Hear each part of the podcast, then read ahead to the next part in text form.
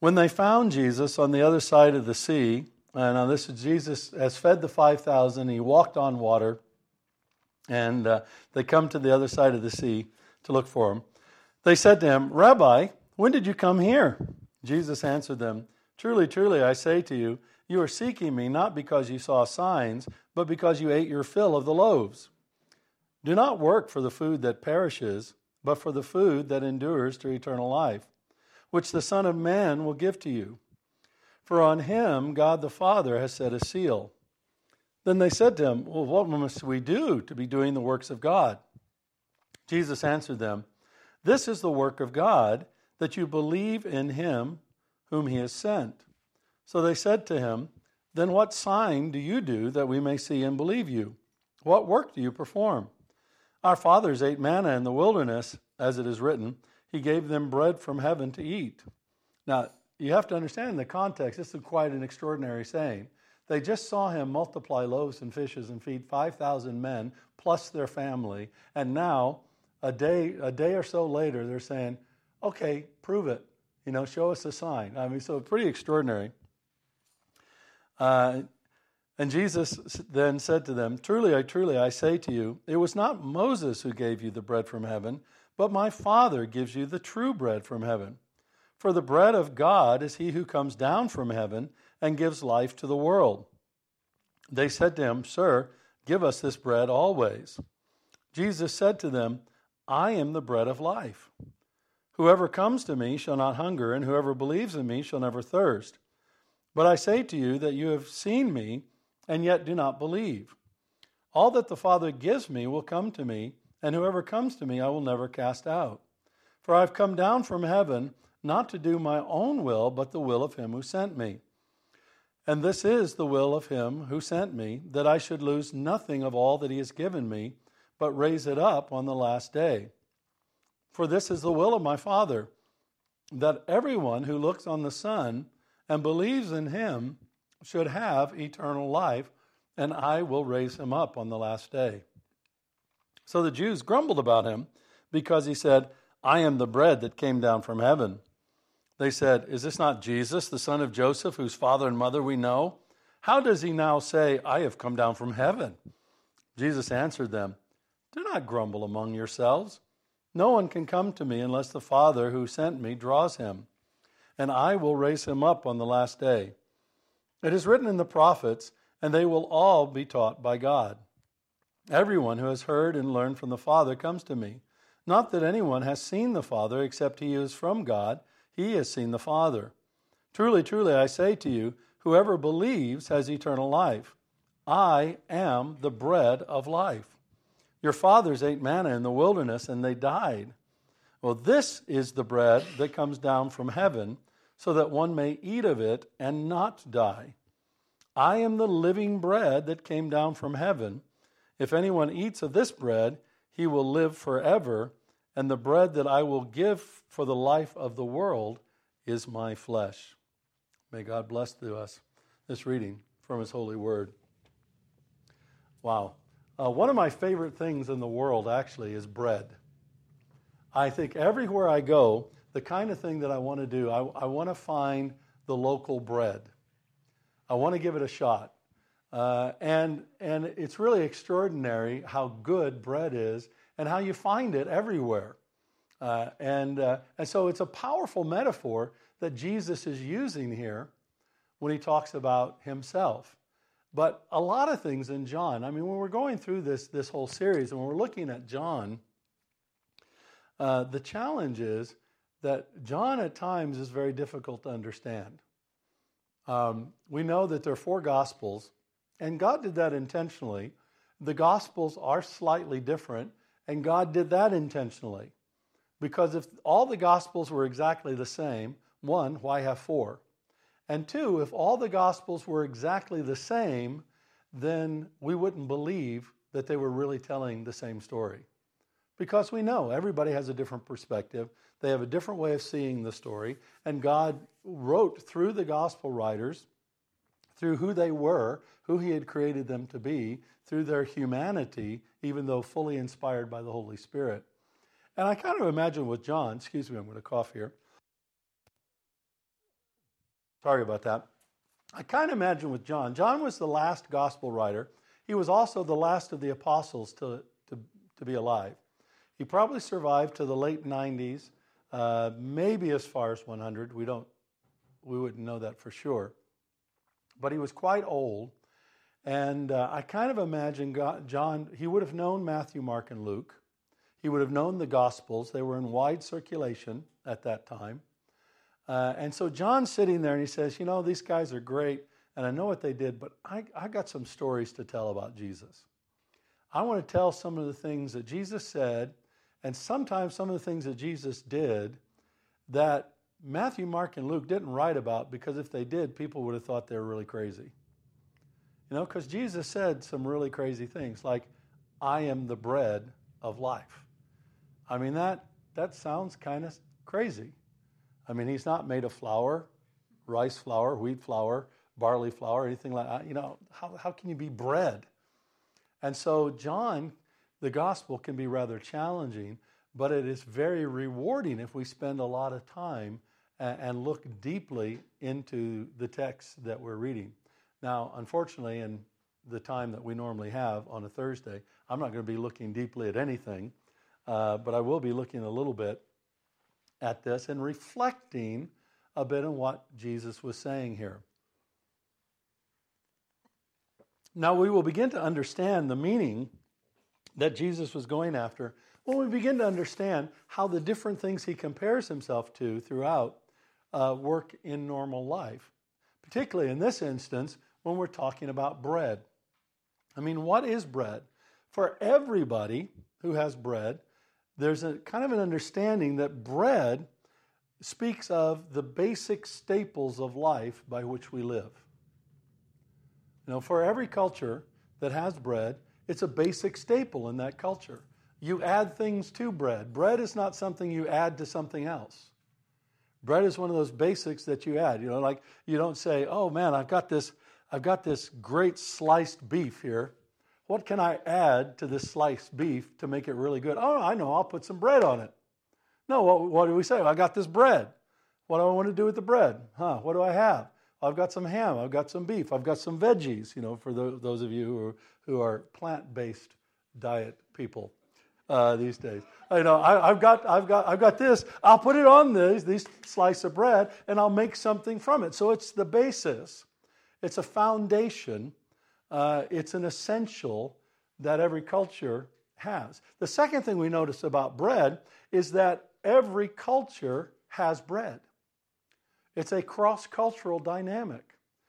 There is no culture for which bread in some way, shape, or form doesn't apply. Now, some cultures, you know, use it less than other cultures, but every culture has bread. And, uh, and so it's a cross cultural phenomenon. That's why I like going different places and trying their bread. And some of it's flat, some of it's fluffy, uh, some of it's chunky, some of it's dry, some of it's moist. I know, but everybody has bread. It's something that's for every human being. It's something that speaks to people wherever they are. Another dynamic about bread is that bread is symbolic Again, in almost every culture that, that has it, that uses it, bread is symbolic of the good life. When people talk about, wow, I got lots of bread, you know, sometimes in American slang, they might be saying, I got lots of money. Um, but they're saying, hey, life is good. Hey, let's come, come and let's break bread together. You know, what are they saying? Let's, let's, have, uh, let's have fun together. Let's enjoy some time together. You know, people who have lots of bread are people who know that life is good. And if life is tough, what do you say? Oh man, I don't even have a slice of bread in my cupboard. You know, something, a phrase like that indicates that, well, I'm having a tough time in life. I'm having a tough time living these days. So, bread is symbolic uh, of the good life. Another dynamic about bread every culture will gather around bread for fellowship. Every culture that has bread, it's a sign of, hey, let's get together, let's share bread. And if you share bread together, that is a bond that binds you together very, very closely. You know, in many Native American cultures in the United States, if you share bread with somebody, you're considered part of the family now. It's an opening to be part of that family. And the final dynamic of bread to point out here is that bread is useless unless you eat it. Know, nobody keeps bread on their shelf saying, Well, I'm going to save this bread for a rainy day. I mean, we know what happens. We can put it in the freezer, but if we leave bread in the freezer too long, it gets freezer burned and nobody wants to eat it. Uh, and if we leave it on the shelf, if we don't use it, and if we don't take it into us, then bread gets moldy, it gets lifeless, it's useless. For people, you can eat bread even if you don't have anything to put on it, but you got to eat it. You got to take it inside of you. You got to do something with it and do something about it for it to have any kind of effect in your life. Now we can begin to see a little bit of what Jesus was pointing us to when he said, I am the bread of life. You know, in one sense, in parallel with these things I've just mentioned, in one sense, he's saying, I am the basic staple of spiritual life. If you want to have real life, if you want to have eternal life, if you want to have life to the full on this planet as well as what my Father has prepared for you in the future, the only way to live, the only way to get it, the only way to survive into it is by eating me, by consuming me as the bread of life. And I'll get back to that uh, toward the end of what he meant there. So Jesus is the staple, Jesus is the foundation. You can't have spiritual life unless you have Jesus as the foundation, true life as defined by the Bible.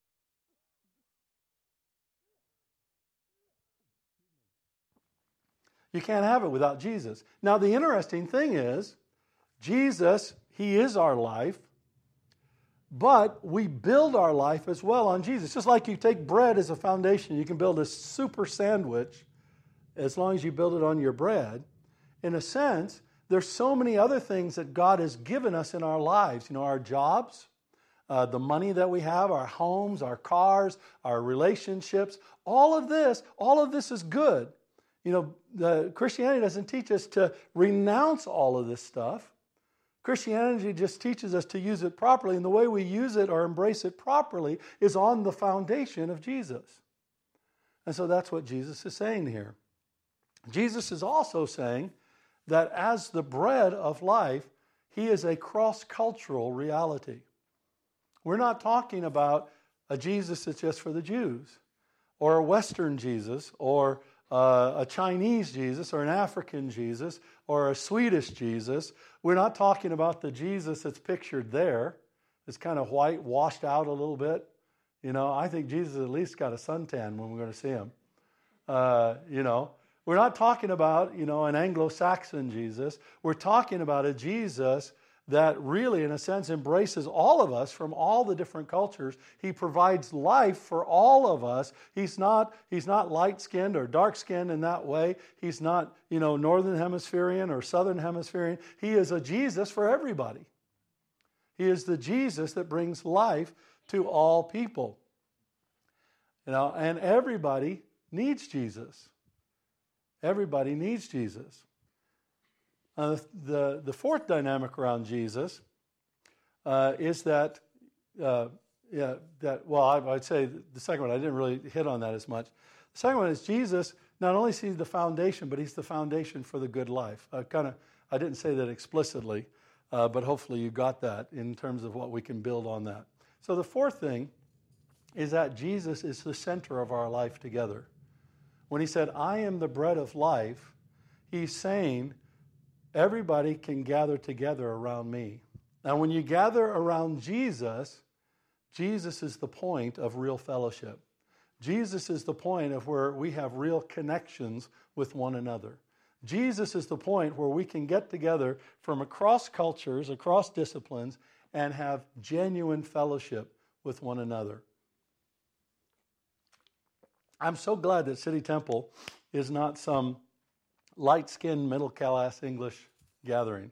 No, no offense to anybody who's light skinned middle class English.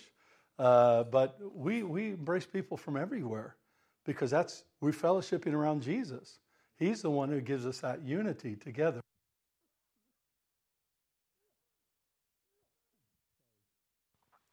But final thing is that in order for any of this to have effect, if or, in order for any of this to become reality in our lives, you know, to have the foundation of real life, to be able to build the good life on our relationship with Jesus, to uh, be able to connect with people from every culture, to be able to fellowship around Jesus, we have to consume Jesus. Now, what happens when you eat bread? You take bread inside of you, and it becomes part of you. Bread doesn't, you know, you can't, bread does not benefit you unless you consume it, unless you digest it, unless the nutrients that are the reality from it flow into your body, it has, it has no value to you. In the same way, Jesus has no value unless you unite yourself with Him fully, unless you willingly embrace Him with all you are and say, Jesus, come and fill me with yourself. Now, obviously, we know that this doesn't happen in a physical way, it happens in a spiritual way. But we have to be willing to say, Jesus, I want you to become fully united with me, just like the bread that I'm going to eat for lunch, if you haven't had lunch already. The bread I'm going to eat for lunch becomes fully united with my body. I want you, as my Lord, as my Savior, to become fully united with me. And when Jesus is fully united with us, when we consume him, if we will, when we take him in and say, Yes, you can come and have me, I surrender myself to you, that is when the truth about who Jesus is as the bread of life becomes vitalized in us so that we begin to experience all of those benefits and we can live out of that reality. Let's pray. Gracious God, we love you, we honor you, we worship you, and we thank you. thank you for your presence here. Jesus, thank you that you are the bread of life. Lord, as we reflect on this in the, the coming days and week, let us go deeper into understanding what all this means and what it means to eat you as the bread of life, to consume you so that you might consume us.